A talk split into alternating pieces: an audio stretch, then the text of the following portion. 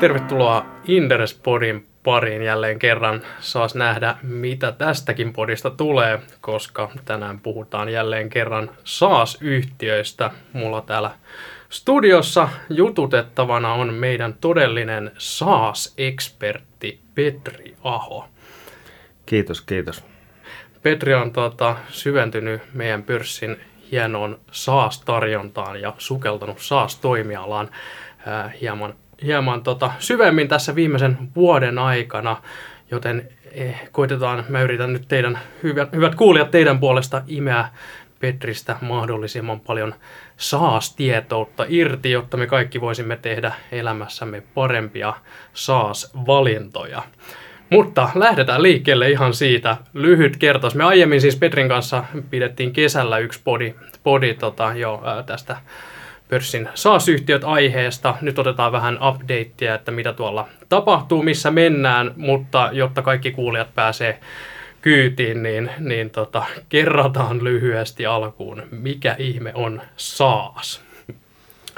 Joo, SaaS-sana tulee sanoista software as a service, eli puhutaan ohjelmistotuotteista, joita tarvitaan palveluina pilvi, pilvestä ja erona näihin muihin ohjelmistotuotteisiin on se, että tosiaan tämä on, tämä on tällainen suoraan selaimen yli netistä käytettävä ohjelmisto, kun taas nämä perinteisistä ohjelmistoista kun puhutaan, niin on asennettu tyypillisesti joko asiakkaan koneelle, päätelaitteelle tai sitten omille servereille. Tässä se ehkä niin kuin yleisin määritelmä tästä, mutta itse laajentaisin tämän sijoittajan näkökulmasta käsittelemään kuitenkin kokonaista bisnesmallia, eli SaaS on myös liiketoimintamalli, jos sitä laajemmin ajattelee – Eli se ei ole pelkästään se, että pystyt selaimella käyttämään ohjelmistoa, vaan siihen liittyy myöskin erilaisia liiketoimintamallin näkökulmia. Kyllä.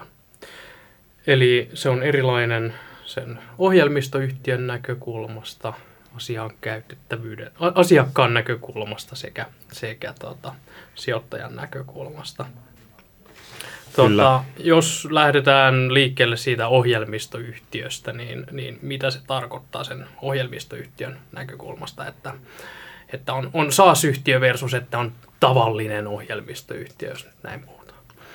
No ensinnäkin tietenkin, jos lähdetään ihan sitä itse ohjelmistosta, niin on hyvin erilaista suunnitella tällainen pilvipalveluna käytettävä ohjelmisto kuin mitä – tällainen paikallisesti asennettava ja kenties asiakaskohtaisesti räätälöitävä ohjelmisto. Eli pääsääntöisesti näissä SaaS-ohjelmistoissa pyritään siihen, että asiakaskohtaista räätälöintiä tehdään hyvin vähän. Et sinne niin kuin sen ohjelmiston tällaiseen peruskoodiin ei mennä sorkkimaan yhdenkään asiakkaan takia, vaan se ohjelmisto tehdään sellaiseksi, että sen voi sitten aika yksinkertais, tyypillisesti aika yksinkertaisin tällaisin konfiguroinnein muokata erilaisiin asiakastarpeisiin.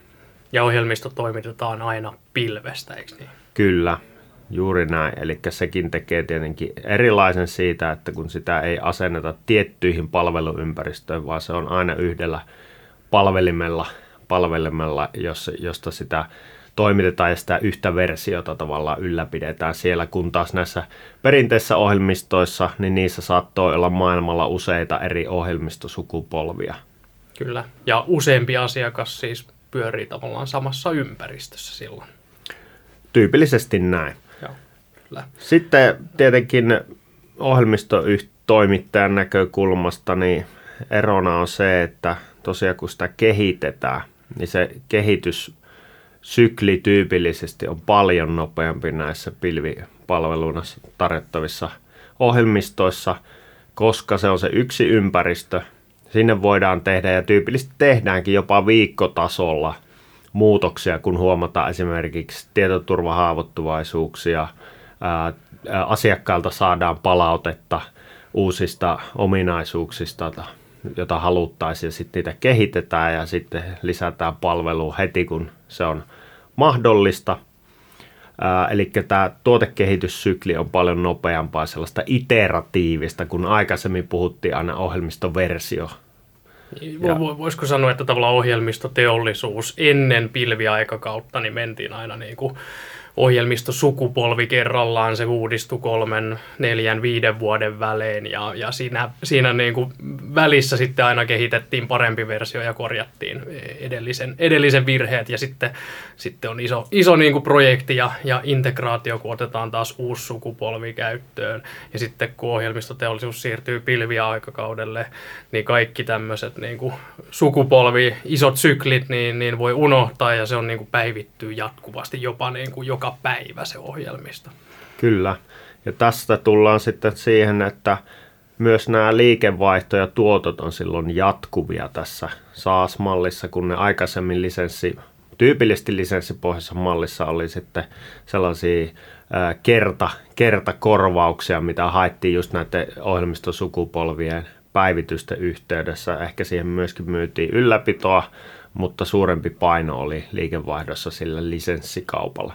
Ja tässä tosiaan SaaS, SaaS-mallissa sitten ohjelmistotoimittaja saa jatkuvasti toistuvaa ennustettavaa liikevaihtoa esimerkiksi kuukausi, kuukausitasolla. Kyllä, kyllä. Onko muuta olennaista niin kuin sen ohjelmistoyhtiön näkökulmasta? Kyllä, eli ajatellaan, että ensinnäkin ohjelmistoyhtiönä, niin, niin, niin tässä SaaS-mallissa niin se ohjelmistoyhtiö saa isomman osan sitä ohjelmistoarvoketjusta, koska siinä, siinä perinteisessä mallissa niin tyypillisesti asiakas sitten hankki erikseen infran ja, ja, ja oman henkilöstön ylläpitämään kenties sitä, sitä infrastruktuuria. Nyt tässä tietenkin SaaS-palvelussa niin se ohjelmistotoimittaja ylläpitää sitä infrastruktuuria ja se saa sitten samalla myöskin siihen liittyvän korvauksen tai liikevaihdon itselleen. Ja kun tätä tehdään isossa skaalassa, niin totta kai ne yksikkökustannukset sitten pienenevät ja samoin tuotekehityskustannukset per asiakkuus esimerkiksi pienenevät. Eli tässä, tässä SaaS-mallissa voi kyllä sanoa olevan isompia skaalaetuja ohjelmistotoimittajan näkökulmasta saavutettavissa – ää, nimenomaan tällä tuotekehitys- ja, ja, ja infrastruktuuripuolella. Eli, eli onko niin kuin SaaS-asiakkaan elinkaaren arvo suurempi kuin vanhan perinteisen mallin asiakkuuden elinkaaren arvo?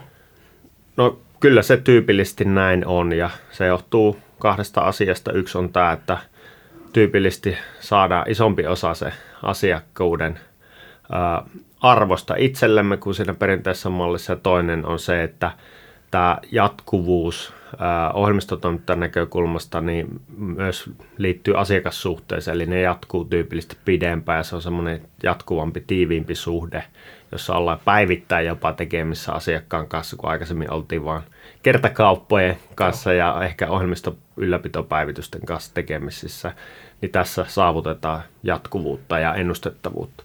No jos hypätään sitten sinne asiakkaan puolelle, niin, niin jos se asiakkuuden arvo on sille ohjelmistotoimittajalle suurempi SaaS-mallissa, niin tarkoittaako se sitä, että se asiakas, asiakkaalle se on sitten taas kalliimpi ottaa SaaS-ohjelmista? No, se on tietenkin, että mihin vertaa, että jos asiakas pystyy, että ei, ei voi suoraviivaisesti ei voi sanoa näin, mutta tyypillisesti asiakas sitoutuu tosiaan pidemmäksi aikaa tai oletetaan sitoutuvan tähän SaaS-toimittajaan, kuin mitä se sitoutuisi kenties yhteen kertallisella tuon ohjelmistotoimittajan. Näin ollen se asiakkuuden elinkaaren arvo on sekä asiakkaan näkökulmasta hän maksaa yhdelle ohjelmistotoimittajalle enemmän ja toisaalta ohjelmistotoimittaja voi odottaa saavansa yhdeltä asiakkuudelta enemmän liikevaihtoa. Et siinä mielessä kyllä näin, mutta, mutta asiakas ei todellakaan maksa siitä, ää, jos otetaan huomioon kaikki kustannukset, ää, välttämättä yhtään se enempää kuin mitä lisenssimallilla, koska kun huomioidaan nämä skaalaedut, mitä ohjelmistotoimittaja saa, niin kyllä maailma on kilpailtu myös SaaS-maailmassa, ja, ja nämä skaalaedut osittain – ainakin valuvat myös sinne asiakkaalle. Eli kun se ohjelmistotoimittaja pystyy tarjoamaan sen infrastruktuurin paljon halvemmalla kuin mitä se asiakas pystyisi sen itse hankkimaan. Niin se osa siitä hyödystä valuu kyllä asiakkaalle. Ja näin ollen nämä ohjelmiston omistamisen kokonaiskustannukset on tyypillisesti laskettu, että ne on pienempiä SaaS-mallissa niin tavallaan arvoketjusta putoaa myös pois se, se tavallaan perinteinen paikallisen infran ylläpitäjä ja se, joka integroi niitä, niitä niin kuin paikallisesti asennettavia ohjelmistoja, niin, niin tavallaan tämä putoo, putoo siitä arvoketjusta pois ja sitten niin kuin asiakas ja ohjelmistotoimittaja ehkä hyötyy siitä, siitä tota arvosta, kun ei ole sitä niin, niin paljon middle, middlemania ja, ja muutenkin, muutenkin tota helpompi toimitus. No se, mikä on hyvin iso osa tästä kustannustehokkuudesta on se, että SaaS mal, ää, nämä ohjelmistot on huomattavan paljon nopeampia ja kustannustehokkaampia käyttöönottaa. Ei tarvita, kun ne on tuolla verkossa valmiina, ne konfiguroidaan, niin ei tarvitse mennä sinne asiakkaan luo, luo välttämättä asentamaan sitä millään tavalla, vaan asiakas voi itse jopa ottaa parhaimmillaan käyttöön sen suoraan verkon yli sen palvelun. Ja. ja tässä säästetään tyypillisesti paljon kustannuksia. Ja toinen on se, että sä maksat niin paljon siitä juuri, mitä sä käytät. Kun lisenssimallissa sä joudut vähän niin kuin ennakoimaan sitä, että tarvetta, että onko mulla niin kuin kenties 10 henkilöä vai 20 henkilöä ensi vuonna tarvitseeko tätä. Sä joudut mitottaa esimerkiksi infrastruktuuria ja tukihenkilöstöä ynnä muuta sen mukaan. Niin SaaS-mallissa sä voit ostaa tyypillisesti juuri sen verran niitä palveluita, kun sä tarvitset. Ja siitä tulee tietenkin valtava etu, koska sä pystyt ennakoimaan sun kustannuskehitystä ja sä pystyt skaalaamaan sitä kustannusta, sitä ohjelmistosta juuri sinun tarpeesi mukaan. Joo, joo, kyllä. Joo, itsekin näin niin kuin, ää, asiakkaan näkökulmasta, kun meilläkin tiettyjä SaaS-ohjelmistoja on käytössä. Meillä on taloushallintoon ohjelmisto, meillä on sopimushallintaan ohjelmisto, meillä on äh, rekrytointiohjelmisto, ollaan just ottamassa käyttöön, niin, niin tavallaan, ja kaikki nämä on siis, siis pilvestä toimitettavia SaaS-ohjelmistoja, niin se on ollut semmoinen monessa kohtaa semmoinen aha-elämys, että vitsi, niin kuin, näin makee softa, näin monipuoliset äh, ominaisuudet ja sitten kuin niin kuin pienellä kustannuksella niitä saa ja sitten kehittyy jatkuvasti paremmiksi, niin, niin tota, kyllä se niin kuin itsekin voi sanoa, että se niin kuin yritykselle tuo, tuo tota, ketteryyttä ja nopeutta ja kilpailuetua ja, ja, ja välillä niin kuin myös hämmästyttää, että miten, miten tavallaan ää, monipuolista ohjelmistoa voi saada ja miten edullisella hinnalla ne on saatavissa tässä SaaS, SaaS-mallissa. Kyllähän tämä niin kuin koska ne tarjotaan netin yli ja netti on globaalisti käytännössä käytettävissä. Sä voit mistä mm. tahansa, melkein niin kuin millä tahansa laitteella päästä näihin ohjelmistoon, niin sillä on niin kuin valtava etu sen asiakkaan näkökulmasta kahtakin kautta. Ensinnäkään sä et ole sidottu paikkaa ja aikaan kuin niissä perinteisissä mm. ratkaisuissa, mm. jotka on tyypillisesti sidottu johonkin tiettyihin työasemiin tai palvelimiin Tämä on yksi juttu. Ja sitten toinen juttu on, että sä voit kilpailuttaa käytännössä globaalisti ohjelmistotoimittaja. Kaikilla ei tietenkään kaikissa pysty tarjoamaan globaalisti, mutta on niin kuin periaatteellisesti niin kilpailu on globaalia. Ja se, se jos aina kilpailu, mitä kovempi kilpailu, se valuu kyllä asiakkaan taskuun lopulta. Joo, kyllä. kyllä. No, mitäs sitten sijoittajan näkökulmasta? Joo, sijoittajan näkökulmasta niin nämä on erittäin houkuttelevaa siinä mielessä, että sijoittajas, niin kuin oikeastaan mitä me sijoittajana haetaan, niin kaksi asiaa. Kasvua ja kannattavuutta. Ja tässä yhdistyy niin kuin molemmat asiat. Eli ensinnäkin tässä vaiheessa, niin koska on nähtävissä lähes kaikilla ohjelmistotoimialoilla – trendinomainen siirtymä nyt näistä perinteistä ohjelmistotoimitusmalleista liiketoimintamalleista tällaiseen SaaS pilvipohjaisen toimitusmalliin. Niin se tarkoittaa sitä, että siellä on valtava määrä ohjelmistoja siirtymässä seuraavien kymmenen vuoden aikana tähän malliin, jolloin se markkina kasvaa todella kovaa. Et puhutaan noin 20 prosentin kasvusta globaalisti yritysohjelmiston markkinassa. Ja sellaisia kasvulukemia niin ei ole, ei ole niin kuin ihan joka paikassa saatavissa. Eli, se jos, te... eli jos firma on niin kuin SaaS, niin onko se lähtökohtaisesti kasvumarkkinalla? Tyypillisesti on. Voi, niin kuin, että aina kannattaa ottaa se niin kuin, ta- tarkempaan tarkasteluun, koska tyypillisesti se tarkoittaa sitä, että se toimii kasvavalla markkinalla. Joo. Ja se, se joutuu, että tavallaan markkina itsessään välttämättä kasva, mutta sen saas penetraation kasvun myötä se niin kuin saas, saas markkina kasvaa. Kyllä, eli saas voittaa markkinaosuutta perinteisesti. Se on se niin kuin ensimmäinen, minkä takia tämä kannattaa niin kuin huomioida, jos, jos näkee jossain SaaS-termin. No sitten toinen, mistä vähän sivuuttiin, on se, että mistä sijoittajat tykkää. Ne tykkää ennakoitavuudesta. Ja ennakoitavuus on, on aina hyvä ja erityisen hyvä se on kasvufirmoille, koska kasvuvaiheessa aina tulee niin kuin, äh, haasteita, haasteita kassavirrahallinnan osalta. Mitä ennustettavampia sun kassavirrat on, sitä tarkemmin sä voit suunnitella sen, mihin sä ohjaat panostuksia ja muita. Niin, ja pienempi riskitaso sijoittajalle. Juuri näin. Ja tämä on tietenkin, koska saassi on, tarkoittaa tyypillisesti toistuvia tuottoja, ja ne toistuvat tuotot on yli 50 prosenttia, jopa 100, 100 prosenttia liikevaihdosta näillä yhtiöillä, ja se on erittäin hyvä asia versus se lisenssi mallilla toimiva ohjelmistotoimittaja, joka nyt esimerkiksi finanssikriisi aikaan, niin kyllä siellä niin kuin myyjät, myyjät oli hädissään, kun yhtäkkiä yhtiöt löikin kaikki hankkeet jäihin ja katsottiin, että mihin, mitä tapahtuu ensi vuonna. Eli, eli tässä ei tule sitä, että vaikka maailma pysähtyisi juuri nyt, niin asiakkaasi jatkavat ohjelmistojen käyttöä ja jopa Joo. sitä kasvua saattaa tulla sieltä, sieltä silti. Kyllä. No mitäs sitten SaaS-yhtiöthän viimeiset kymmenen vuotta on ollut valtavan hyvä sijoituskohde. Jos kymmenen vuotta sitten sijoitit, sijoitit niin kuin SaaS-toimialan yhtiöihin, yhtiöihin vaikkapa niin kuin arpaa heittämällä, niin, niin oot aika paljon rikkaampi tänä päivänä. Ää, eli, eli tämä on ollut niin kuin trendi, mikä on, on, on pitänyt nähdä tämä niin kuin ohjelmistoteollisuuden siirtymä pilveen ja, ja, ja, ja sieltä tämä SaaS-trendi. Ää, mutta onko se niin, että onko tässä jo myöhäistä, muuttuuko kaikki, mikä on saassi, niin muuttuuko se kullaksi? Onko tämä enää hyvä sektori sijoituskohteena?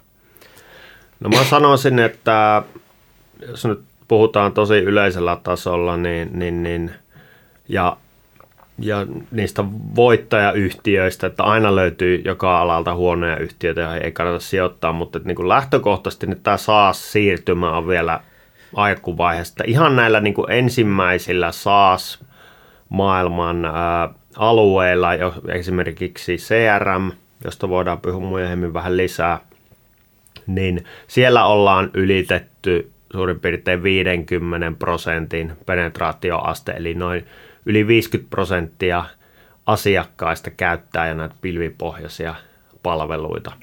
Ja onko tämä niin kuin, että CRM, ohjelmistoteollisuuden palikka CRM siirtyi pilvimaailmaan, SaaS-maailmaan ja sen lopputuloksena syntyi Salesforce ja nyt kaikki haluaa olla oman sektorinsa Salesforce. Onko tämä juttu vähän niin? Kyllähän se on, se on sellainen esikuva, esikuva kyllä monelle SaaS-yhtiölle ja, ja, ja SaaS tota, IPOssa, niin varmasti tällaisessa listautumisissa, niin sitä ha, tietenkin käytän mielellään esimerkkinä, koska se on se yksi suurimpia menestystarinoita tässä suhteessa. Paljon muitakin menestystarinoita löytyy maailmalta. Tämä on ehkä tunnetuimpia. Joo, mä oon kuullut, kuullut monelta tänne, että tässä meidän ohjelmistossa tässä tulee tapahtumaan sama kuin CRM-markkinassa.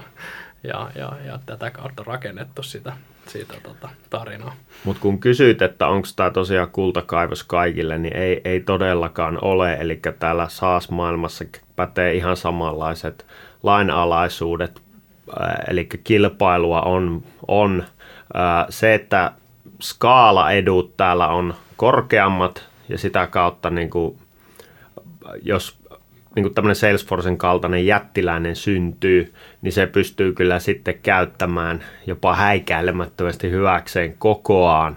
Ja, ja näin ollen, niin, niin, niin ne saattaa saada sitä toimialan kasvusta suhteessa paljon suuremman osan kuin mitä jää muille. Ja sitten siellä muualla käydään sitten verisempää kilpailua. Mutta niin kuin mä sanoin jossain vaiheessa, että tämä on globaali kenttä. Kilpailua voi periaatteessa tässä maailmasta syntyä missä vaan, jolloin niin ei voi tuudittautua siihen, että pelkkä tämä saa-sana toisi sinulle ää, kultakimpaleen käteen. No, Onko nämä sitten niin kuin aina winner takes it all markkinoita? Öö, ei välttämättä, koska totta kai alkuun ja tällaiset valtavan skaalan yhtiöt, niin ne niin kuin sanottu, ne ottaa ison osan sitä kasvusta, ne ottaa iso osa siitä arvonluonnista, kyllä joo, mutta sinne jää aina tällaisten varjoja, jää myöskin alueita, että nämä isommat, niin ne, ne pyrkii niin kuin hyvin standardoituihin tuotteisiin, ne pyrkii ottamaan isoista asiakkuuksista isoimmat siivut. Ja sitten sinne jää niin kuin pieniin keskisuuriin yhtiöihin ja sellaisiin erikoistarpeisiin jää paljon kilpailukenttää. Eli no. meillä Suomessa varsinkin niin on tällaisia erikoistuneita yhtiöitä paljon nyt ja listallakin on niistä useita, niin siellä, siellä löytyy sitten kasvua, joihin nämä jättiläiset eivät kyllä sitten ihan heti ole tulossa. Ja, tai jos sä löydät sieltä jonkun, ää, tai he näkevät, että siellä olisi kasvumahdollisuus, ne tyypillisesti ostavat sitten nämä yhtiöt ää, itseensä sisään, eikä, eikä ne lähde välttämättä sun, sun kanssa kilpailemaan suoraan. Niin, että eihän tämä niinku sit hirveästi poikkea mistään muustakaan markkinasta siinä mielessä, että yleensä syntyy ne muutama dominoiva jättiläinen ja sitten sinne jää markkinaan tiettyjä nitsejä, erityistarpeita, mihin syntyy sitten pienempiä erikoistuneita toimijoita. Ei, eikö ei. Tavallaan, tavallaan näin, normaalit markkina, markkinatalouden niin kuin lainalaisuudet. Toki se, että ää, nämä ohjelmistot pystytään tavallaan toimittamaan internetin yli globaalisti, niin tekee näistä niin kuin maiden, maiden rajat var, varsinkin niin kuin, ää, monilta osin, osin tota, sitten ää, sortuu, ettei niin, niin voimakkaita alueellisia markkinoita välttämättä synny. Joo, että ehkä tässä niin kuin voi sanoa, että SaaS-maailmassa korostuu kyllä enemmän nämä skaalaedut, että ne on niin kuin iso, että mittavampi ja se kilpailuetu voi muodostua näillä isoimmilla niin, niin, kuin, niin suureksi verrattuna pieniin, että esimerkiksi jos mennään niin kuin tekoälyyn ja muuhun, jotka vaatisivat valtavia R&D, T&K-resursseja, niin kyllähän näillä tällaisilla yhtiöillä on niin kuin isoilla ylivoima siinä nähdä, että ne, ne on todennäköisemmin sieltä tulee se seuraava joku tekoäly, ää, pankin niin. räjättävä sovellus kuin siltä pieneltä nyrkkipajalta Suomessa. Että, että nämä resurssierot on valtavat ja, ja, ja mitä suuremmiksi ne kasvaa, niin sitä suuremmaksi se ero kasvaa. Ja toinen mikä on, mitä tässä saa niin kuin etua ää, versus pienemmät on, on brändi. Että tässä joo, kun joo. puhutaan tiivistä asiakassuhteesta ja muusta, niin brändillä alkaa olla sitten paljon enemmän merkitystä kuin niillä teknisillä ominaisuuksilla oli aikaisemmin niin kuin tavallaan se pääpaino aikaisemmassa ohjelmistoteollisuussukupolvissa. Joo, joo, kyllä. Ja niin, että voisiko sanoa, että, että jossain CRM-markkina vielä, jos käytetään käytetään vertailuna, niin, niin siellä tavallaan tämä siirtymä pilveen ja SaaS-malliin on niin kypsässä vaiheessa tai niin pitkällä, että se on ihan turha enää lähteä sinne yrittää haastaa sitä Salesforcea, mutta jos oot CRM-toimija, niin sä voit silti löytää sieltä jonkun pienen itsen ja pienen taskun, mihin se niin kuin, Salesforcen lonkerot ei ole ulottunut ja, ja pärjää siinä markkinassa ihan hyvin. Joo, ja siinä, siinä tällaisessa pienissä Nitse-markkinoissa – tai jos pystyt luomaan uusia markkinoita jopa, niin siellähän aika olla ohjelmistoyrittäjä on ehkä parempi kuin koskaan, koska tällaisten ohjelmistojen, varsinkin pilvimaailmassa, niin, niin ohjelmistojen kehittämiskustannukset ja tavallaan mahdollisuudet kehittää alemmat kuin ikinä, ja ne laskee koko ajan. Johtuu siitä, että esimerkiksi Amazon tarjoaa tuolla erittäin halvalla täysin skaalautuvaa niin kuin state of art viimeisen päälle tällaista pilvikapasiteettia kenelle tahansa. Joo. Ja ohjelmistokehittämistyökalut ja muut on kehittynyt siihen mittakaavaan, että se alalle tulo kynnys, jos sulla on idea, niin on itse asiassa aika matala. Kyllä, kyllä. Miten näiden yhtiöiden valuaatiot on kehittynyt viime aikoina? Ottiko, näissä on usein paljon kasvuodotuksia ladattuna. Ottiko nämä tuossa markkinaturbulenssissa pahasti siipensä nämä SaaS-yhtiöt? Joo, no jos puhutaan ihan pitkästä kaaresta, niin oikeastaan tuolta 2010-lukuun finanssikriisin jälkeen niin alkoi itse asiassa tällä alalla niin aika voimakas tämmöinen kehittyminen. Et siinä monet näistä niin kuin SaaS ohjelmistoista ja teknologiasta kypsy siihen vaiheeseen, että se oikeasti mahdollisti sitten rajun kasvun ja kysynnän kasvun. Ja silloin kyllä aika monet sijoittajat jo huomas, sofistikoituneet sijoittajat huomas, että tässä on kyllä vahva trendi ja näistä alettiin maksaa sitten 5-10 kertaa liikevaihdon verran näistä yhtiöistä.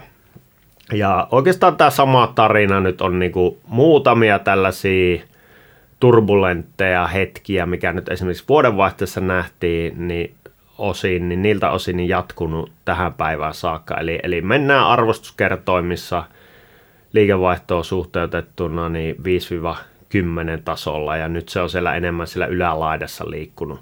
Ja nämä ja osake... globaaleista isoista toimijoista. Kyllä, ja Joo. kyllä tämän voi niin kuin sellaisiin menestyneisiin pieniinkin yhtiöihin Joo. ihan samalla Joo. tavalla soveltaa. Ja mitä tämä on tarkoittanut osakkeiden tuotton mielessä, niin me laskettiin tuossa kollegan kanssa juuri viime viikolla, että näistä globaaleista yhtiöistä, jos otettiin, niin kolmen vuoden tuotto niin on ollut noin 35 prosenttia per annum, ja, ja, ja sitten Standard Poor's 500, joka on tällainen yleisindeksi ja ää, mallaava, mallaava luku, niin se on noin 14 prosenttia. Että kyllä nämä on niin tarjonnut aika hyvää, hyvää tuottoa. Ja mistä tässä on maksettu, niin on maksettu kasvusta ja siitä, että tulevaisuudessa uskotaan, että nämä tulee olemaan sen skaalan takia erittäin kannattavia yhtiöitä. Joo. No mikä sun näkemys on sitten tästä eteenpäin? Jatkaako nämä markkinan ää, yli, yliperformointia? Kyllä mä näen, että seuraa 5-10 vuotta, niin me tullaan näkemään edelleen hyvin korkeita näitä arvostuskertoimia näissä yhtiöissä. Se perustuu siihen, että jos nyt ollaan, leikitään, että me oltaisiin nyt tässä keskimatkassa nyt, mikä ei todellakaan pidä suurimmalta osin paikkaansa ohjelmistomarkkinoilla. Eli 50 prosenttia ohjelmistoista olisi siirtynyt ää, käyttämään SaaSia. Ja oletetaan, että ohjelmistomarkkinat ei globaalisti kasvas, vaan ne olisi niin kuin kokonaismarkkina olisi nolla kasvua. Niin pelkästään se jo riittäisi, jos 10 vuoden aikana tapahtuisi tämä siirtymä, niin sehän riittäisi jo noin 5 prosenttiyksikön kasvuun näille SaaS-yhtiöille. Ja kun se tapahtuu paljon nopeammin, niin se luku on paljon kovempi ja kun olettaen kokonaismarkkina tulee joka tapauksessa kasvamaan myöskin, niin, niin tässä on luvassa vahvaa kasvua keskimäärin siis Joo. tällä toimialueella. Joo. Joo. Se, se, mihin on itse kiinnittänyt huomiota, on se, että kun on tapahtunut jossain ohjelmistoteollisuuden haarassa tämä siirtymä pilveen ja pi, siirtymä saassiin, niin se on samalla jakanut sen kilpailukentän uusiksi. Eli nämä perinteiset toimijat ei ole pystynyt uudistumaan, että tavallaan niiden arvo on tuhoutunut ja laskenut, ja sitten sinne on syntynyt, syntynyt tota, nämä uudet saastoimijat, ja niissä on sitten ollut niin kuin, sitäkin voimakkaampaa arvonluontia. Että, että, että tavallaan toisaalta siellä on myös, niin kuin, mistä se arvon nousu tulee, niin siellä on osin myös sitä, että että tota, ää, arvoa tuhoutuu aika paljon niissä yhtiöissä, jotka, jotka ei edusta sitä pilviaikakautta. Kyllä se on niin kuin, se johtuu siitä, se ei johdu niinkään välttämättä teknologiasta, siinäkin monella on, että kun mä alkuun kuvasin nämä ohjelmistot, mitkä perinteisesti on tehty, ne ei ole suoraan siirrettävissä pilveä. Ne, ne on niin kuin arkkitehtuuriltaan, käytettävyydeltään, ne on täysin erilaisia, jolloin sä oot luo, joutunut luomaan alusta ensinnäkin teknologia useimmiten. Joo. no, sulla on ollut asiakassuhteet totta kai, mutta jos sulla ei ole sitä teknologiaa ollut, sä oot vähän niin kuin myöhästynyt junasta, niin ne asiakkaat on saattanut jo valita jonkun toisen saastoimia. Ja silloin kun sä valitset toisen saastoimia, niin siihen asiakassuhteessa siitä muodostuu hyvin tiivis, niin siihen voi olla vaikea päästä takaisin uudestaan sisään. Tämä on niin kuin yksi tekijä. Ja sitten kun ne on ollut äärimmäisen kannattavia, noin ohjelmistoyhtiöt siinä lisenssimallin maailmassa, niin tota, ne, niitä on ollut sitten hankala perustella usein omistajille se, että nyt meidän pitäisi muuttua hyvin tappiollisiksi yhtiöiksi seuraavaksi kymmeneksi vuodeksi. Ja, ja, ja ja tota, läpi vaikea transformaatio. Niin, kantaa tämä epävarma riski, että monelta on jäänyt sen takia tämä, tämä asia tekemättä ja siellä on pelikenttä jaettu tavallaan uudelleen. Mutta pakko sen verran sanoa, että nyt mä en tämän varaan niin, kuin niin paljon enää luottaisi. Monet näistä vanhan, vanhan maailman yhtiöistä ostaneet itselleen osaamista SaaS-maailmassa ja alkavat pikkuhiljaa niin kuin jälleen päästä, päästä tota mukaan siihen ja sitten ne, jotka on sitten epäonnistunut siinä, niin ne on kyllä jo poistunut markkinasta tai, tai muuttaneet liiketoimintamallia. Joo, joo, kyllä. Itse kiinnittäisin huomiota, että niinku toi, toi teknologia on yksi, mutta sitten tosi iso merkittävä asia on myös se niinku organisaatio ja sen kulttuuri, koska se on täysin eri myydä niinku kertaohjelmisto lisenssitoimitusta versus myydä ohjelmistoa jatkuvana palveluna. Se tavallaan, miten se koko organisaatio toimii ja miten ihmiset ajattelee, niin se, on, se, se vaatii niin kuin, tavallaan niin kuin ihmisten mindsetin pitää, pitää muuttua aika paljon. Niin tämä voisi verrata vaikka siihen, että myyt sä autoja, myyt sä niin kuin tuolla mersukauppiana autoja, ää, uusia autoja, vai tarjot sä taksipalveluita, eli liikkumispalveluita, niin se, se mm. niin kuin jos sä menet kysyä, kysyä niiltä sitä työtä tekeviltä, että onko nämä samanlaisia tehtäviä, niin vastaus on todennäköisesti, että ei ole. Eli siinä se niin kuin yöllä ja päivällä ero tavallaan mentaliteetissa. Joo. Toinen on tuote, toinen on palvelu.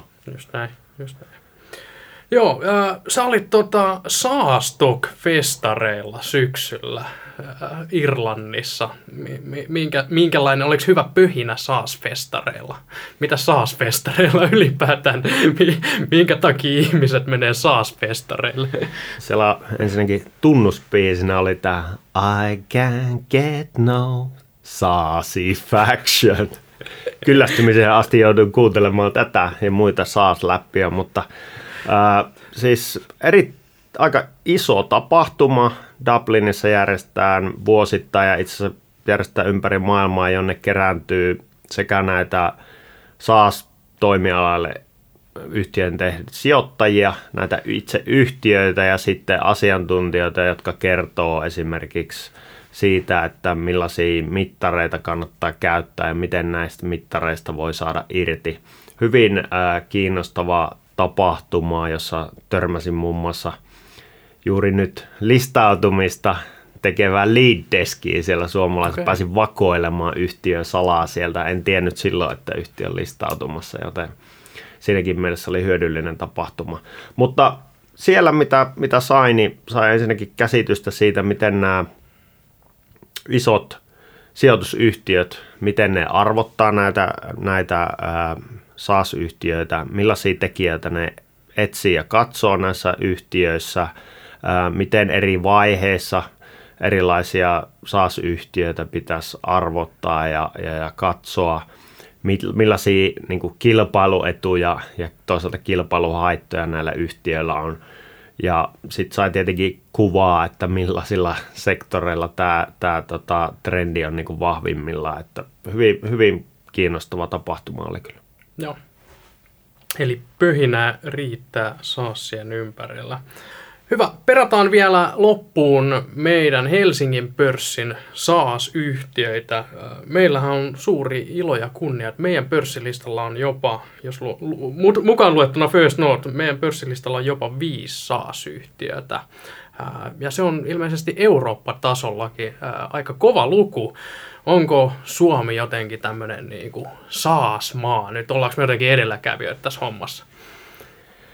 Mä en kyllä valitettavasti voi allekirjoittaa, että me oltaisiin edelläkävijöitä tässä, tässä maailmassa, mutta tota, meillä on kyllä tosiaan niin kuin sijoittajille tarjottu harvinainen lautanen tässä nyt valikoima, valikoima näitä SaaS-osakkeita, jota ei siis Eurooppa-tasollakaan kovin monesta pörssistä ei löydy näitä yhtiöitä. Nyt on alkanut tulemaan, mutta toivottavasti Helsingin pörssin tämmöinen etunoja tässä suhteessa voisi jatkua.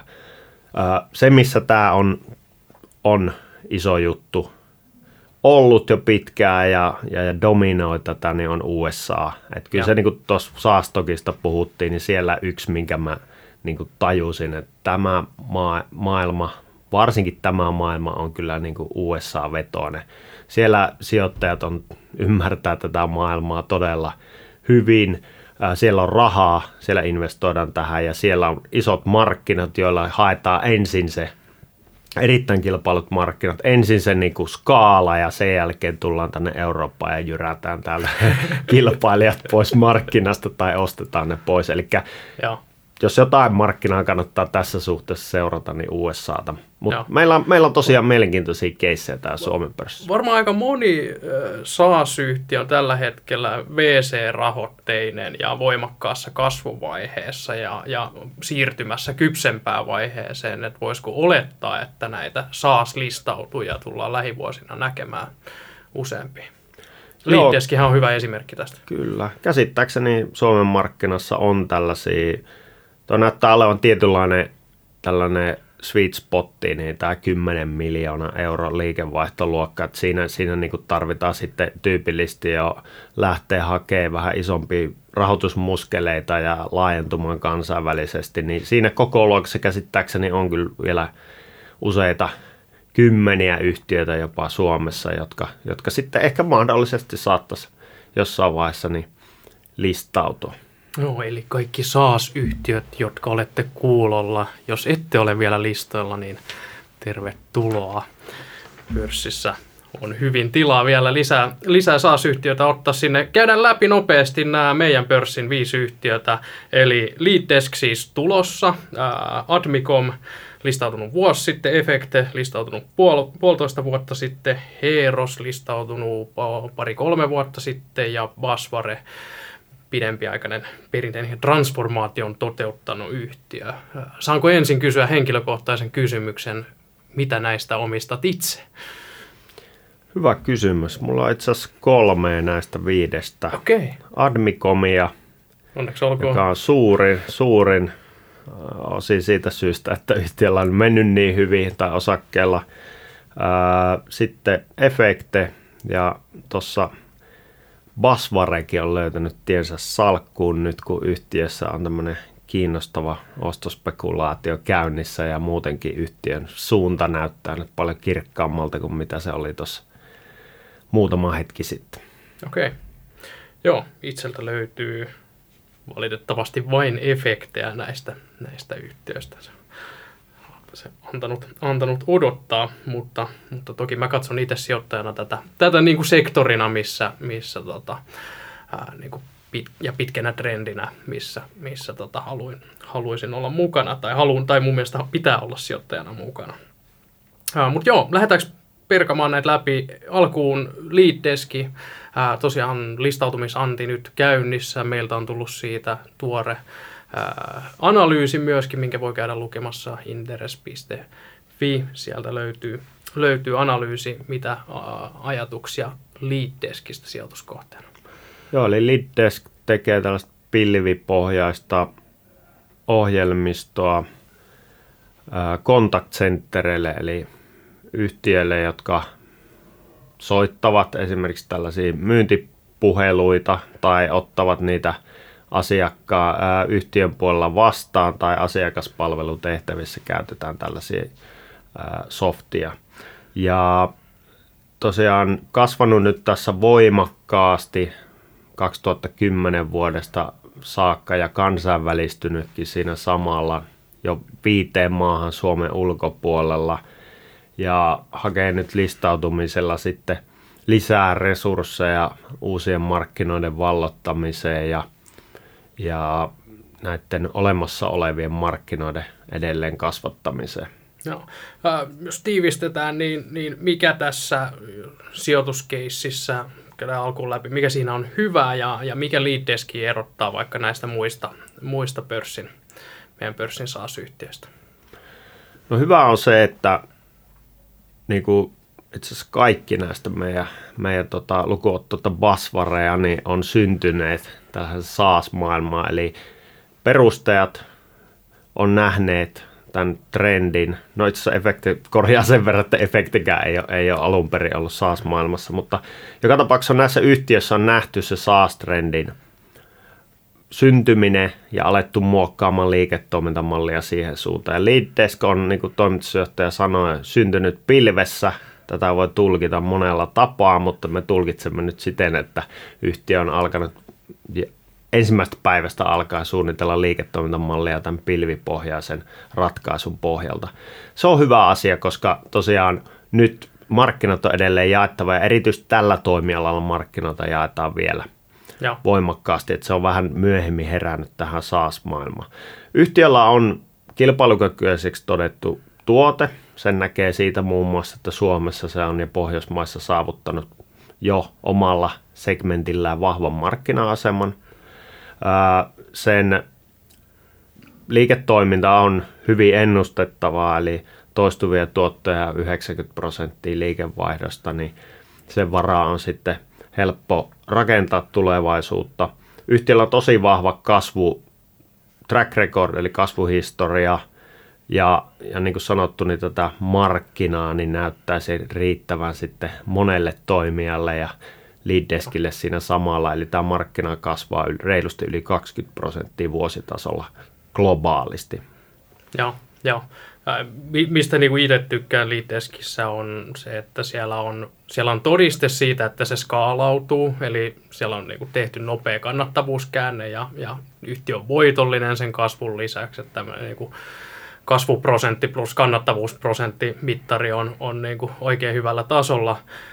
Sitten sitten äh, toinen, että et siellä on todistettu myöskin tämän niin kuin kansainvälistymisen toimivuus, eli, eli nämä niin kuin kansainvälistymisen siemenet on kylvetty jo viiteen toimintamaahan, ja ne siemenet on todistetusti lähtenyt itämään siellä, eli, eli kaikki markkinat on niin kuin jo kohtalaisessa volyymissa, niin, niin siinä mielessä sijoittajana tavallaan ei tarvi lähteä, että hei, me kerätään teiltä rahaa ja lähdetään kansainvälistymään, äh, koska tiedetään, että se on aika monelle suomalaiselle softayhtiölle vaikeaa, Tämä on, tällä on jo niin kuin näyttöä siitä, että ne osaa, osaa tehdä sitä hommaa, niin, niin siitä, siinä, siinä mielessä tykkään myös. Mistä myös tykkään Leaddeskissä on se, että tämä on niin kuin lähimpänä niin sanottua luottokorttisaas-mallia, eli, eli ohjelmisto on todella nopea ja helppo ää, käyttöön ottaa, mikä tarkoittaa sitä, että sitä pystytään niin kuin myymään ää, nopeasti ää, ja tavallaan se kasvu ei, kasvuun ei tule pullonkauloja siitä, että olisi isoja integraatioprosesseja tai asiakkaiden päätöksenteko olisi hidasta tai olisi pitkät myyntisyklit, vaan tätä niin kuin pystyy luukuttamaan aika, aika tota, nopeasti nyt tuohon tohon, tota, kohdemarkkinaan. Toki pieniä, pieniä asiakkaita sitten. Tämä on tosiaan tärkeä elementti ja huomannut näiden eri, eri sitten yhtiöiden kautta, että tämä jopa korostuu, että nyt kun kasvetaan lujaa, niin on erittäin suuri etu siitä, että tosiaan se kasvu niin kuin ei, ei hidastu minkään yksittäisen asiakkuuden epäonnistumisen, epäonnistuneen integraation takia tai sen takia, että sä et saa niitä integraatiohenkilöstöä esimerkiksi hankittua tarpeeksi. Joo. Ja lisäksi niin kuin myyntiprosessit on paljon suoraviivaisempia ja muuta. Ja näissä, niin kuin, tässä maailmassa niin se myynnin ja markkinoinnin kustannus on se, mihin sä joudut investoimaan eniten. Ja, ja tota, näin ollen niin Leaddesk on siinä näkökulmassa kyllä tosi kiinnostava yhtiö. Joo, kyllä. Onko jotain kritiikkiä Leaddeskistä, riskejä, huonoja puolia? No, en sano kritiikkiä, mutta niin kuin riskeinä kaikissa näissä keisseissä on se, että tosiaan me lähdetään ponnistaa täältä pienestä mittakaavasta, pienestä äh, reunamarkkinasta maailmalle, niin, niin, niin siinä, siinä on aina sitten kohonnut riskitaso, että pystytäänkö sitä myyntiä ja kasvua hallitsee ja riittääkö siihen resurssit. Kilpailu on tosiaan globaalia ja se, se on niin kuin joka päivä, voisi sanoa melkein verisempää. Sitten sitä voi tietysti miettiä, että tämä on teknologia näkökulmasta, niin mä en näe mitään hirveän syviä vallihautoja tämän, tämän yhtiön ympärillä. Että se vallihauta, mikä yhtiö on hankkinut tässä, niin se muodostuu enemmänkin siitä, että se on saanut ää, a, niin kuin oma, omassa mittakaavassaan suhteellisen laaja asiakaskunnan, paljon referenssejä, paljon osaamista siltä toimialalta, ja tämä niin kuin kumuloituu pikkuhiljaa, pikkuhiljaa sitten ää, isommaksi ja isommaksi vallihaudaksi, mutta nyt niin kuin tässä hetkessä – ja verrattuna varsinkin suuriin toimijoihin, jotka ei välttämättä tietenkään ole kiinnostuneita leaddeskin kohdemarkkinoista tässä vaiheessa, niin, niin, niin se vallihauta on aika, aika matala. Joo, kyllä.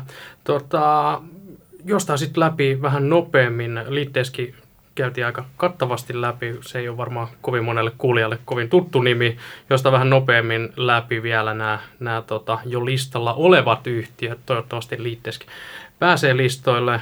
Ää, Admicomi, me tehtiin sun kanssa siinä, siinä tota, listautumisen yhteydessä analyysi ollut aika hurja menestystarina, osake tuottanut vuodessa listautumishinnasta, mitä yli 150 prosenttia. Riittääkö siinä vielä virtaa? Kyllä näyttää riittävää, että jos katsotaan niin kasvuodotuksia ja kannattavuutta, millä sitä kasvua tehdään, niin yhtiö on kyllä edelleen hyvin vahvassa asemassa. Totta kai arvostuskertoimet on noussut tässä osakekurssi nousun myötä jo, jo niin kuin vaativiksi, voisi sanoa, että kyllä siihen niin kuin kasvua vaaditaan, mutta silti niin kuin tulevaisuus näyttää Armikomien osalta hyvältä. Eli puhutaan tänäkin vuonna niin yli 30 prosentin kasvusta ja ne on 40 prosentin käyttökateen marginaalista. Eli, eli se, sellaisen niin kuin toistuvia tuottoja, kun on kyseessä, niin varaan, niin on, uskaltaa kyllä korkeitakin kertoimia Niin, ja tuolla tuloskasvun nopeudella. Niin, kyllä, kyllä. ja en nyt näe, että siis yhtiöhän niin kuin omalla alallaan, kun se pohja on luotu jo 10-20 vuotta sitten kehittämällä niin kuin erittäin hyvin talotekniikan rakentamiseen ja, ja teollisuuden tällaiseen toiminnanohjausratkaisuihin, niin, niin, niin palvelu, joka, joka näyttää olevan tosi kilpailukykyinen, niin sitä ei pysty niin kuin hetkessä kukaan Tä, tässä, on, niinku, tässä, on te, tässä on tosi vahvaa vallihautaa tässä firmassa. Kyllä, o, kyllä. O, oman näkemyksen mukaan. Ja, ja se, mitä mä Admicomissa ihailen, on, on se, miten ne on, on tota, ää, fokusoitunut tietyille alueille, että se softa on paitsi niin kuin lokalisoitu tänne Suomen markkinaan, niin se on vielä Suomen markkinan sisällä sitten toimialaspesifisti, tietylle toimialalle räätälöity ja sen toimialan sisällä tiettyyn asiakaskokoluokkaan. Ja sitten se markkina on otettu haltuun, se tietty nitse siitä otettu haltuun niin vahvalla, niin ylivoimaisella tuotteella, että kenelläkään muulla ei ole tavallaan jakelua tulla eh, niin kuin siihen, siihen tota, kyseiseen kohderyhmään enää hirveästi kilpailemaan. Ja sitten kun on saatu niin kuin yksi alue haltuun, niin sitten ne on lähtenyt laajentamaan sitä, sitä tota, ää, muillekin alueille rakentamiseen ja teollisuuteen. Tavallaan tämä, tämä niin kuin strategia, että otetaan yksi pala kerrallaan, kerrallaan ja sitten se paalutetaan niin vahvaksi, otetaan siinä niin vahva asema, asema että, että tavallaan pieni markkina, niin siihen ei kannata muiden lähteä sitä tuotekehitysinvestointia tekemään, niin, niin tota, se on kyllä aika, aika niin kuin, mieletöntä, miten hyvin se heidän, heidän tota, strategia on toiminut ja mi, minkälaisia niin kuin, tuloksia nähdään, nähdään tota, jatkuvasti. Et, et, et, ja toi valli, vallihauta on, on, on tosiaan vahva. Joo, että sen voi tiivistää kyllä, että hyvä, hyvältä näyttää ja, ja tota, arvostus on haastava, mutta jos yhtiö pääsee tavoitteisiinsa ja jatkaa tällä samalla linjalla, niin varmasti mm. siinä on edelleen, edelleen nousupotentiaali. Toki sitten kääntöpuolena on, on, on tosiaan se, että markkinat on niin kuin rajallisempia, koska se on niin, niin tota, tiettyyn nitseen räätälöity se softa, kun sitten taas liitteeskin softassa voidaan niin kuin hyvin pienillä räätälöinneillä ja lokalisoinneilla Euroopan tasolla toimittaa samaa, samaa softaa, että, että tavallaan Admicomissa se, että lähtisi, lähtisi tota, vaikka Espanjan talotekniikkamarkkinoille tekemään, niin, niin, niin tota, ei ihan noin vaan tapahdu. Joo, se on, voi sanoa, että Espanjan kun otit esimerkiksi, niin lyhyellä tähtäimellä lähes mahdotonta ihan täsmälleen samalla mallilla, koska se on niin lokalisoitua. Siellä on ihan Suomen kirjanpito säädökset ja, ja, ja viranomaiset ja talotekniikka, tällaiset tukkureet integroitu siihen hinnastot ynnä muuta, niin eihän tällaista niin kuin, voisi sitten muilta markkinoilta hetkessä niin kuin, saavuttaa. Joo. Mitäs sitten efekte? Äh, ollut Ipon jälkeen vähän pettymys tarina odottanut realisoitumista ja hillotolppa on siirtynyt kauemmaksi horisontissa. Joo, efektehän on tällainen toimialan, SaaS-toimialan yhden superstaran tällainen pikkuveli. Eli Service Now on itse asiassa Suomessa niin Efekten yksi kilpailijoita ja maailmanlaajuisesti yksi menestyneimpiä SaaS-yhtiöitä, niin, niin, niin Efekten tosiaan tarinahan on ollut vähän vaisumpi lähtö ja oikeastaan tästä kansainvälistymistä, niin kuin sanoit, niin se, se on ollut nyt haasteellisempaa kuin mitä yhtiö on, yhtiö on äh, arvioinut sen ja itse mekin ollaan arvioitu se oleva. Eli yhtiö on laajentunut Saksaan, joka on sinällään hyvin kiinnostava markkina, koska siellä efektellä on äh, ensinnäkin todella isot mahdollisuudet ja efekten tavallaan palvelumalli ja ratkaisu sopii itse asiassa aika hyvin sinne markkinaan, että jopa service nauta vastaan niin, niin, niin on tiettyjä kilpailuetuja efektellä, efektellä takataskussa. Mutta, mutta niin kuin sanottu, niin suomalaisille yhtiöille on monesti tämä kansainvälistyminen ollut haastavaa, ja vaikka yhtiö saikin sieltä napattua kilpailijalta itselleen tiimin, niin, niin, niin näyttää siltä, että alkuun ei ole saatu niitä kauppoja siinä, siinä suhteessa, kun ehkä odotettiin, ja, ja, ja näin ollen niin sinne on jouduttu ää, laittamaan ehkä vähän enemmän, enemmän ää, investointeja alkuun kuin mitä ajateltiin panostaa niin kuin siihen, mitä tuottoihin nähden ja toisaalta niin, niin, niin tällaisten referenssien ja muiden rakentaminen on kestänyt pidempään. Tässä yhtiössä on vaihtu toimitusjohtaja nyt syksyllä sitten hallituksen jäsen, hyvin kokenut ohjelmistoalan ää, nuori, nuori konkari, voisiko sanoa näin. Komptelista itselle tuttu kaveri. Joo, tuli johtamaan firmaa ja, ja nyt sitten odotellaan ehkä hänen visioita ja näkemyksiä ja, ja. toimenpiteitään niin asian korjaamiseksi. Sinällään mitään niin kuin, katastrofiahan ei efektin tapauksessa voida puhua, että yhtiö kasvaa kuitenkin 20 prosenttia suurin piirtein vuodessa ja tämä SaaS-kasvu on paljon kovempaa. Siellähän on tätä perinteistä maailmaa edustavia tuottoja vielä jonkun verran jäljellä, jotka laskevat – ne konvertoituu sitten tähän SaaS-maailmaan ja tämä tekee siitä kokonaiskasvusta vähän hitaamman, että niin kuin se SaaS-kasvu on ihan hyvällä tasolla ja vertailukelpoinen kyllä melkein minkä tahansa muun SaaS-yhtiön kanssa, mutta tosiaan nämä investoinnit Saksaan ja kansainvälistymisessä on maksanut paljon enemmän kuin mitä ajateltiin nyt alkuun tuottoihin nähden ja nyt edelleen vähän niin kuin odotellaan, että se lähtisi lähtisi se pää aukeamaan hieman voimakkaammin ja yhtiö saisi sitä kautta niin lentoon, lentoon myöskin osakekurssin. Et näissä yhtiöissä kyllä maksetaan kasvusta ja jos se kasvu jää hiukankin odotuksista, niin se valitettavasti kyllä sitten näkyy, näkyy niin kuin sekä arvostuskertoimien laskuna, että kun ennusteet laskee, niin siinä tulee tällainen tupla-efekti helposti. Joo, joo, kyllä. Ja jos mä sanoin tuossa, että Leaddeski on lähimpänä tämmöistä luottokorttisaassia, pystyy myymään nopeasti ja ottaa käyttöön nopeasti sen ohjelmisto, mikä tekee siitä myynti, myyntisyklistä ja käyttöönottosyklistä tosi lyhyen, niin efekti on ehkä sitten toisessa ääripäässä ää, aika va- vaativia käyttöönottoja tämän ohjelmiston käyttöönotot ää, ja, ja tota, pitkiä myyntisyklejä, haastavia integraatioita, joutuu käyttämään aika paljon omaa palveluorganisaatiota näiden käyttöönottoon. Pitkiä projekteja, sitten kun aina on projekteja, niin, niin tota, projekteissa tulee haasteita, ne saattaa lykkääntyä ja sitten se kumuloituu niin, että seuraava, seuraaviin projekteihinkin tulee viivästyksiä. Että tavallaan tässä, tässä se niin kuin, uh, go-to-market ei niin sanotusti onnistu ihan yhtä vikkelästi kuin, kuin tota, Liitteskissä tai, tai tota Admicomissa. Mutta ilmeisesti sitten kun pääsee näihin isoihin organisaatioihin sisään ja, ja, ja se asiakas on ottanut tämän, tämän tota efektin järjestelmän käyttöön, niin se on sitten ilmeisesti niin kuin aika, aika pysyvä ja pitkäaikainen avioliitto sen jälkeen. Kyllä, että niin kuin verrattuna esimerkiksi Admicomin tai Leaddeskiin, jotka tekee kuitenkin pääsääntöisesti vuoden voimassa olevia sopimuksia, niin, niin, niin ää, Efekte muun muassa tekee tyypillisesti alkuun kolmen vuoden sopimuksia, eli se näkyvyys ja jatkuvuus on kyllä sitten näissä koska ne on niin vaativia ottaa käyttöön ja muuta, niin niitä ei sitten kyllä usein vaihdeta. Eli, eli asiakassuhteet on pitkiä ja siellä on paljon laajentumispotentiaalia tyypisesti näiden organisaatioiden sisällä. Mutta niin kuin sanottu, niin varjopuolena on se, että ää, hitaat myyntisyklit, hitaat käyttöönottosyklit ja pienelle yhtiölle, kun on isoja asiakkaita, niin se, se vielä on usein aika niin, iso se, kynnys. Se, se tässä on, pieni yhtiö efekte myy tosi isoille asiakkaille, kun taas sitten niin kuin Leaddeskissä pieni yhtiö myy yleensä itseään pienemmille asiakkaille, tai Admicom, niin, niin tota, se näkee, näkee tota, että ainakin pystyy paljon vikkelämmin liikkumaan, liikkumaan tota näin.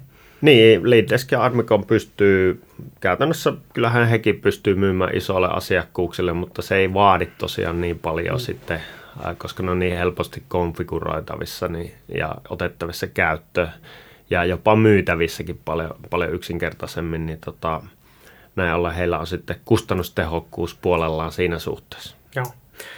Sitten Heeros ää, tulivat First Note-listalle ensimmäisenä SaaS-yhtiönä, keräsivät IPOssa rahaa, lähtivät sitä investoimaan tuotekehitykseen, Hollannin laajentumiseen. Kävi sama juttu, kansainvälistyminen ei ollutkaan ihan niin helppoa, kassa alkoi palaamaan, ää, ollut vähän, kasvu ei ole tullut odotetulla tavalla sieltä, sieltä läpi, missä mennään tällä hetkellä Heeroksen kanssa. Joo, meidän näkemys on, että Heeroksella on nyt kuitenkin paremmat ajat edessä kuin takana. takana Tilanne stabiloitunut. Kyllä, eli siellä on huomattu juuri tämä, tämä kansainvälistymisen vaikeus. Siellä on niin kuin, tehdään asioita meidän näkökulmasta niin huomattavasti tehokkaammin kuin mitä aikaisemmin ollaan, ollaan niin kuin ymmärretty ne, ne haasteet siellä ja realiteetit, että, että kasvun aikaansaaminen on, on paljon hitaampaa ja haastavampaa ja tavallaan mitotettu sitä – sitä sitten ehkä järkevämmin. Ja totta kai siellä nyt on sitten saatu päätä auki ja se jo pelkästään alkaa helpottaa tilannetta, kun saadaan asiakkuuksia, ettei tarvitse pelkällä pelkillä tuota kuluilla, kuluilla mennä sillä, vaan alkaa tuottoakin tulla. Mutta isompi juttu oikeastaan on, on se, että Heeros on täällä kotimaassa kuitenkin suhteellisen vahva toimija, että näette kahden ison – ison pelaaja ohjelmistotoimittajan varjossa, niin, niin, niin pelaa omilla vahvuuksillaan ja, ja on, on tosiaan, niin kuin sanoit, niin laittanut paljon rahaa sen tuotteen kehittämiseen ja nyt on ehkä saanut sitten kaikkien näiden vuosien jälkeen viimeinen niin kuin kaikki tietyllä tavalla asiakkaiden tyypillisesti vaatimat palikat kasaa. Ja, ja pystynyt kehittämään muun muassa tätä integraatiokyvykkyyttä, mikä on hyvin tärkeä tässä maailmassa. Onko tämä tämmöinen perinteinen suomalainen softa, softatarina, että, että koodaillaan ja tehdään kilkkeitä ja kalkkeita ja tuotekehitystä ja sitten sit ei, sit oikein, ei, ei kuin oikein kunnolla myydä sitä softaa? Kyllä tässä... Onko siellä panostettu myyntiin, myyntiä, jossa vertaat muihin SaaS-yhtiöihin, niin, jotka yleensä aika aggressiivisesti investoi myyntiin ja iso osa liikevaihdosta menee myynti, myynti panostuksiin, niin miten tämä suhtautuu niihin? Kyllä, eli Heeroksen varmasti haaste. Jos otettaisiin tuommoinen jenkkiläinen Heeros, jos sellainen olisi tuolla, niin siellä varmasti olisi ää, myynti ja markkinointi laitettaisiin 50 prosenttia liikevaihdosta ja loput sitten, loput sitten menis, menis tota T&K ja muihin asioihin, niin, niin, niin ää, Heeroksella, Heeroksella on sitten pitkään ollut tämä suhde, suhde silleen, että T&K on mennyt mennyt merkittävä osa, osa liikevaihdosta ja myyntiä ja markkinointia on sitten, sitten ollut pienemmässä roolissa kenties ja ei, ei niin fokusalueena. Ja toki tietenkin pitää muistaa, että Heroksella on vähän erilainen tämä go-to-market, eli, eli myyntimalli, eli siellähän pyritään siihen, että tilitoimistot on niitä kumppaneita myynnissä ja muuta. Ja sekä, sitten myy eteenpäin sitä. Kyllä, ja, ja. Ehkä, ehkä voi sanoa tietenkin se, että se, se malli ei välttämättä ole kuitenkaan ollut se kasvun suhteen paras malli. Ja. Mutta että niin kuin, yhtiö on kyllä ymmärtänyt yskää ja, ja, ja tehnyt paljon asioita sen eteen, että tässä niin kuin päästä sitten, sitten uuteen kasvuun. Ja, ja me itse asiassa luotetaan, että tässä, tässä tämän vuoden ja vi, varmaan tässä ensi viikolla julkistettavassa ää, viime vuoden tilinpäätöksen, niin nähdään jo ensimmäisiä merkkejä siitä, että kasvu, kasvu alkaisi taas parantua ja tällaisilla SaaS-yhtiöllä, kun se kasvu parantaa, niin se kannattavuus tulee tavallaan siellä heti, heti perässä, koska, koska tota, pystytään sitten, sitten tota, saamaan, saamaan viiva alle lisää rahaa, mutta siellä on tehty muun muassa hinnankorotuksia, ää, uusia tuotteita tuotu markkinoille, joilla pystytään niin kuin tavallaan laajentaa sitä ää, asiakkaista saatavaa tuottoa ja ynnä muuta, ynnä muuta. Että katsotaan, mutta tietenkin voi sanoa, että yhtiöllä on suhteellisen haastava kilpailuasema tosiaan kahden, jopa kolme voi laskea yhtiö tähän do, paljon isompiin, dominoivampiin tuossa kentällä ja, ja siellä, siellä niin kuin sitten omilla vahvuuksilla pelaa Suomessa ja, ja. kun tämä kansainvälistyminen ei ole onnistunut, niin, niin, niin siinä on sitten vähän jäänyt takamatkaa, mutta että mielenkiinnolla odotetaan se, mikä tässä Heroksessa on kyllä kiinnostavaa, niin on se, että yhtiö ei ainakaan hinnalla pilattu, että, että paljon ei tarvitse saada asioita kuntoon oikeaan suuntaan, niin se alkaa näyttää todella edulliselta, mutta että ehkä vielä vähän niin kuin odottavalla kannalla kuitenkin. Joo, joo. Sinänsä niin kuin SaaS-mallin hienous ehkä näkyy myös tässä siinä mielessä, että listautumishinta oli 3,1 euroa, vaikka niin kuin hinnoiteltiin niin kuin kasvavana riskisenä teknologiayhtiönä. Sitten sen jälkeen ää, tavallaan lista, listaolo aikana niin kuin yhtiö ei ole kehittynyt oikein niin kuin, niin kuin olisi odotettu ää, ja, ja kansainvälistyminen on ollut aika kivuliasta ja näin poispäin, mutta silti sijoittajat on selvinnyt aika kuivia jaloja, että jos osake on nyt 2,5 euroa tai vastaava. Ja, ja tämä just kuvastaa sitä, että kun sul on se niin kuin jatkuva liikevaihtokanta siellä, niin, niin tota, ää, sä tavallaan putoat jaloille, vaikka, vaikka tota, joku hanke, hanke menisi pieleen. Että et, et tämä tavallaan tuo se niin kuin SaaS-mallin hienous näkyy, näkyy niin kuin, ää, tähänkin, tähänkin suuntaan siinä mielessä, että et se tuo sitä turvaa aika paljon yhtiölle. Jes, Pasvare. Tarviiko sitä enää, enää tota, sen enempää analysoida vai onko se tota, nimepaperi ja yhtiö myynti ulkomaille? Joo, toi on tosi mielenkiintoinen tämä ostospekulaatio, mikä syntyy nyt sitten viime vuoden lopulla, kun, kun ensinnäkin Basvare vähän kompasteli omiin askelmerkkeihinsä ja, ja, ja laski, laski tota strategiakauden kasvutavoitteita ja näin ollen, näin ollen niin sitten osaketta rankaistiin aika paljon ja, ja, ja siinä oli tietenkin paljon muutakin tapahtui tavallaan samaan aikaan, että yhtiöllä oli vielä kesken aika iso sellainen toimintamallin muutos ja, ja yritysmyyntejä ynnä muuta. Myytiin niitä kannattavimpia osia sieltä pois ja, ja, ja tämä kaikki niin kuin meni, meni yhteen, yhteen nippuun, niin siinä niin kuin sijoittajilta ja meiltä ja analyytikolta niin hämärty kuvaa, että mihin tässä nyt ollaan oikein menossa. Ja tähän nyt iski sitten yhtiön tällainen nouseva, erittäin vahvasti nouseva kilpailija, amerikkalainen Tradeshift, joka toki on itse asiassa tanskalaisten kavereiden luomus. Vähän tämmöinen Tanskan basvare ollut aikanaan ja nyt on, nyt on niin enemmän jenkki, jenkki sitten rahalla, rahalla kasvava yhtiö, niin iski tarjouksen pöytään 48 euroa osakkeelta. Osake oli silloin jossain alle kolmessa kympissä ja tota, no, nyt, nyt liikutaan sitten kolmessa kymmenessä, kahdeksassa eurossa suurin piirtein. Mun mielestä se osoittaa kyllä niin kuin kaksi asiaa.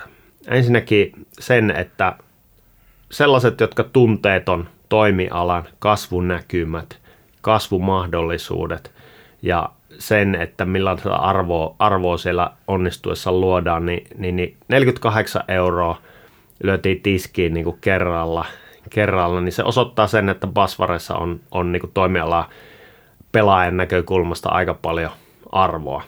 Joo, va- vaikka yhtiö on niin kuin tosi parjattu, tuntuu, että kaikki, kaikki niin kuin kritisoi, että mikä ei kasvuyhtiö tämä Basvare on ja tekee tappiota ja näin. näin tota. Tuntuu, että ihmiset ei hirveästi ymmärrä, että miten sitä voidaan hinnoitella tuollain, mutta kyllä, tämä on niin kuin kyllä. hyvä, hyvä esimerkki, että joku, joka on toimialan sisällä ja katsoo vähän eri lasien läpi, niin, niin tota, voi laittaa tiskiin, tiskiin tota, tollasen, tollasen hintalapun. Siis tämä on tosiaan nyt ehdollinen vielä, että, että nimiä ei ole paperissa eikä edes tarjosta on vielä saatu eikä rahoitus ole kunnossa, mutta toinen nyanssi, mikä liittyy tähän, mikä tekee tästä mun mielestä mielenkiintoisen, on se, että Basvaren pääomistaja, tällainen äh, sijoitusyhtiö Arrowcross Capital, itse asiassa on, on niin kuin tietyin ehdoin sitoutunut, että jos sieltä tulee sieltä Tradeshiftiltä se niin kuin sitova tarjous, niin tämä Arrowcross on sitoutunut myymään osakkeensa Tradeshiftille.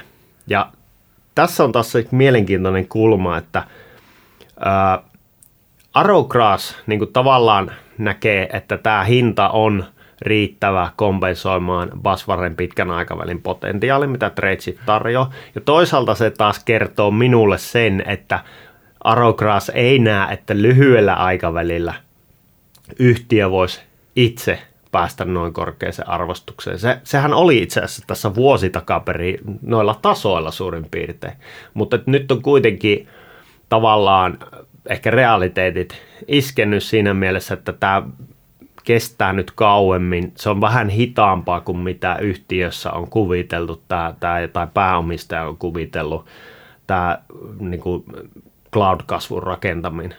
Kyllä.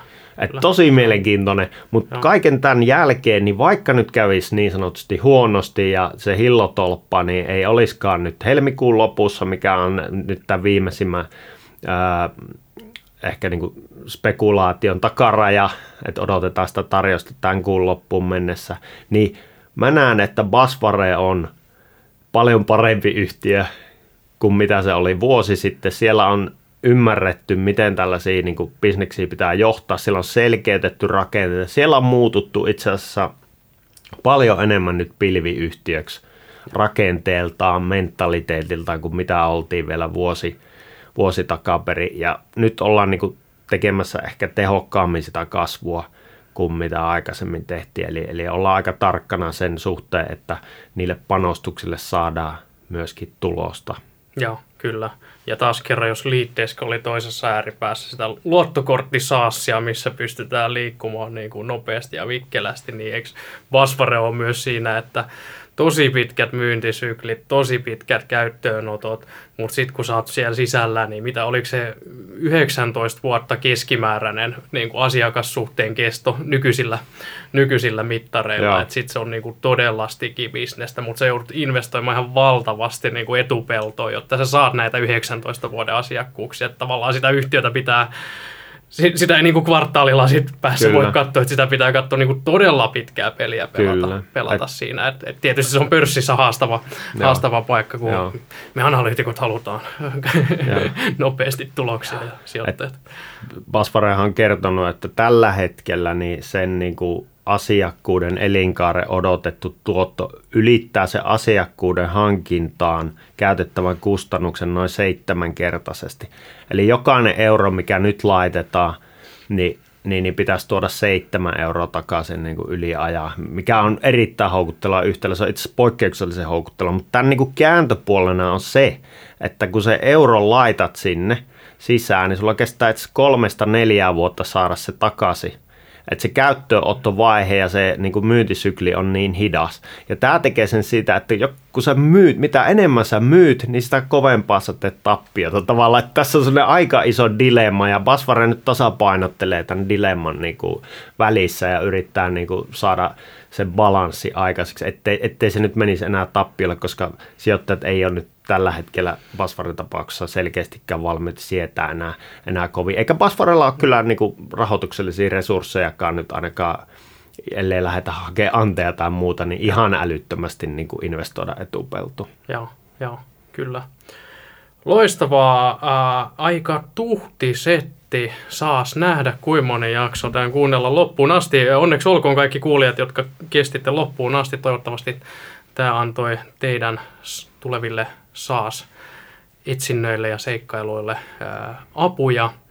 Ää, käykää tosiaan inderes.fi nappaamassa seurantaa Leaddesk, Atmikon, Efekte, Heros, Basvare. Löytyy kaikki meidän seurannasta ja, ja tota, niiden yhteydessä sitten pidetään teidät ajan tasalla siitä, missä SaaS-markkinoilla mennään ja miten näillä yhtiöillä menee. Kiitokset kaikille kuulijoille. Kiitos.